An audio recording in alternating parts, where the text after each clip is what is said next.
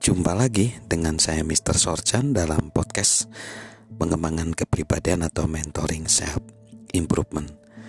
Untuk menambah nilai pada orang lain, hargailah orang lain. Mother Teresa mengatakan, penyakit terbesar manusia adalah tidak menjadi siapa pun untuk orang lain.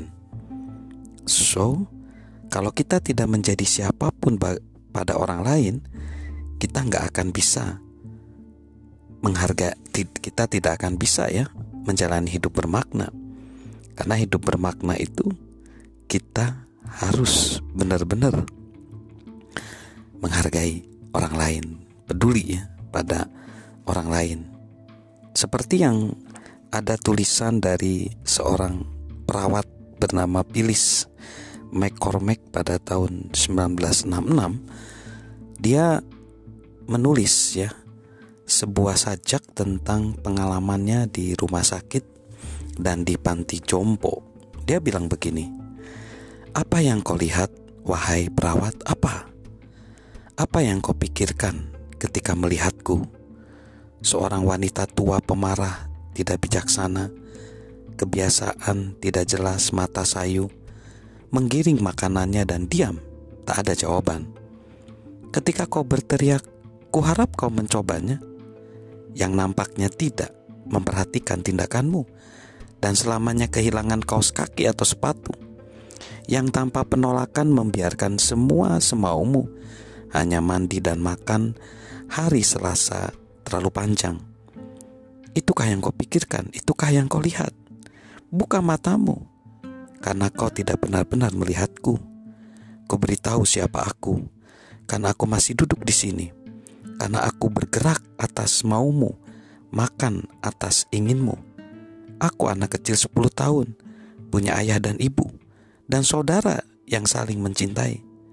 Gadis 16 tahun, dengan sayap di kakinya, bermimpi tentang kekasih yang akan dijumpai.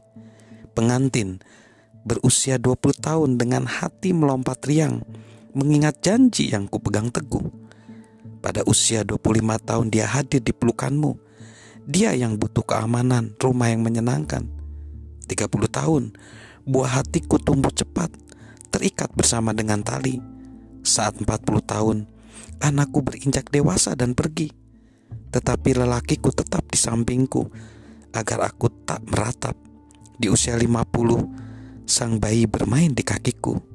Sekali lagi, kami mengenal celoteh anak-anak yang tersayang. Dan aku, hari gelap datang. Suamiku tiada. Melihat masa depan aku bergidik ngeri. Karena anakku semua sibuk dengan anak mereka sendiri. Aku pun memikirkan waktu dan cinta yang pernah aku kenal. Sekarang aku hanya wanita tua. Dan dunia begitu kejam. Bercanda layaknya orang bodoh. Tubuh hancur, karunia dan kekuatan hilang. Ada batu di tempat yang dulunya diisi hati tapi di dalam bingkai tua ini ada gadis kecil masih berdiam dan sekarang hatiku kembali hancur. Aku ingat kebahagiaan. Aku mengingat luka. Aku mencintai dan hidup kembali. Aku memikirkan masa itu. Terlalu singkat dan hilang, terlalu cepat.